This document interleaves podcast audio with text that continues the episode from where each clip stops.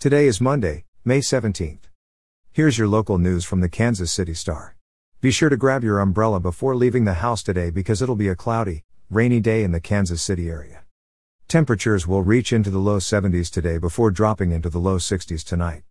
Here's today's top story if Kevin Strickland had been convicted in Kansas, he might be free by now. But not in Missouri, where Strickland, 61, remains in prison for a 1978 triple murder even though Kansas City's top prosecutors and Jackson County's presiding judge say he is innocent and must be freed immediately.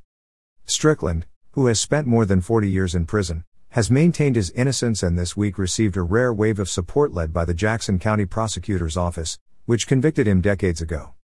While that support is widely considered by Strickland's advocates to be a help, there is no guarantee that he will be released from prison anytime soon. Obtaining an exoneration is a difficult path obstructed by legal hurdles that may take months or years to overcome, according to legal experts. This week, Strickland's attorneys filed a petition in the Missouri Supreme Court urging his release.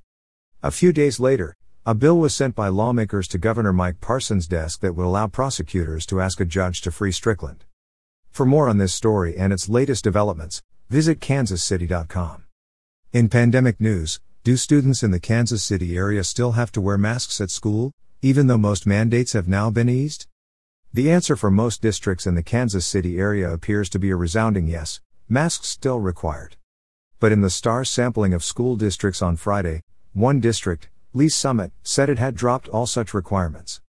The CDC says only people who are fully vaccinated can drop their masks, and until this past week, only those 16 and older were eligible.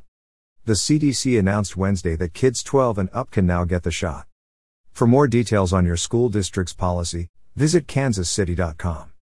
In local news, a 28 year old man is dead after a single vehicle crash split a car in two Sunday morning in Johnson County, officials said.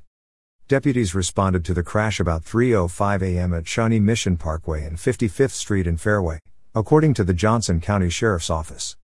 Due to excessive speeds, the vehicle appears to have hit a tree on the side of the road and split in half, the sheriff's office tweeted. The driver died in the crash, officials said.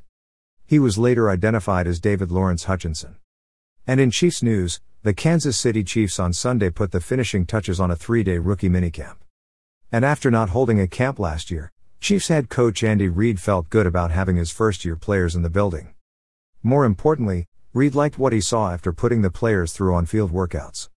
In total, the Chiefs had 29 players, including all six members of the 2021 NFL draft class and five on tryout basis, attend the rookie minicamp. You're listening to stories from the Kansas City Star. Find us at kansascity.com to read more about these stories and others.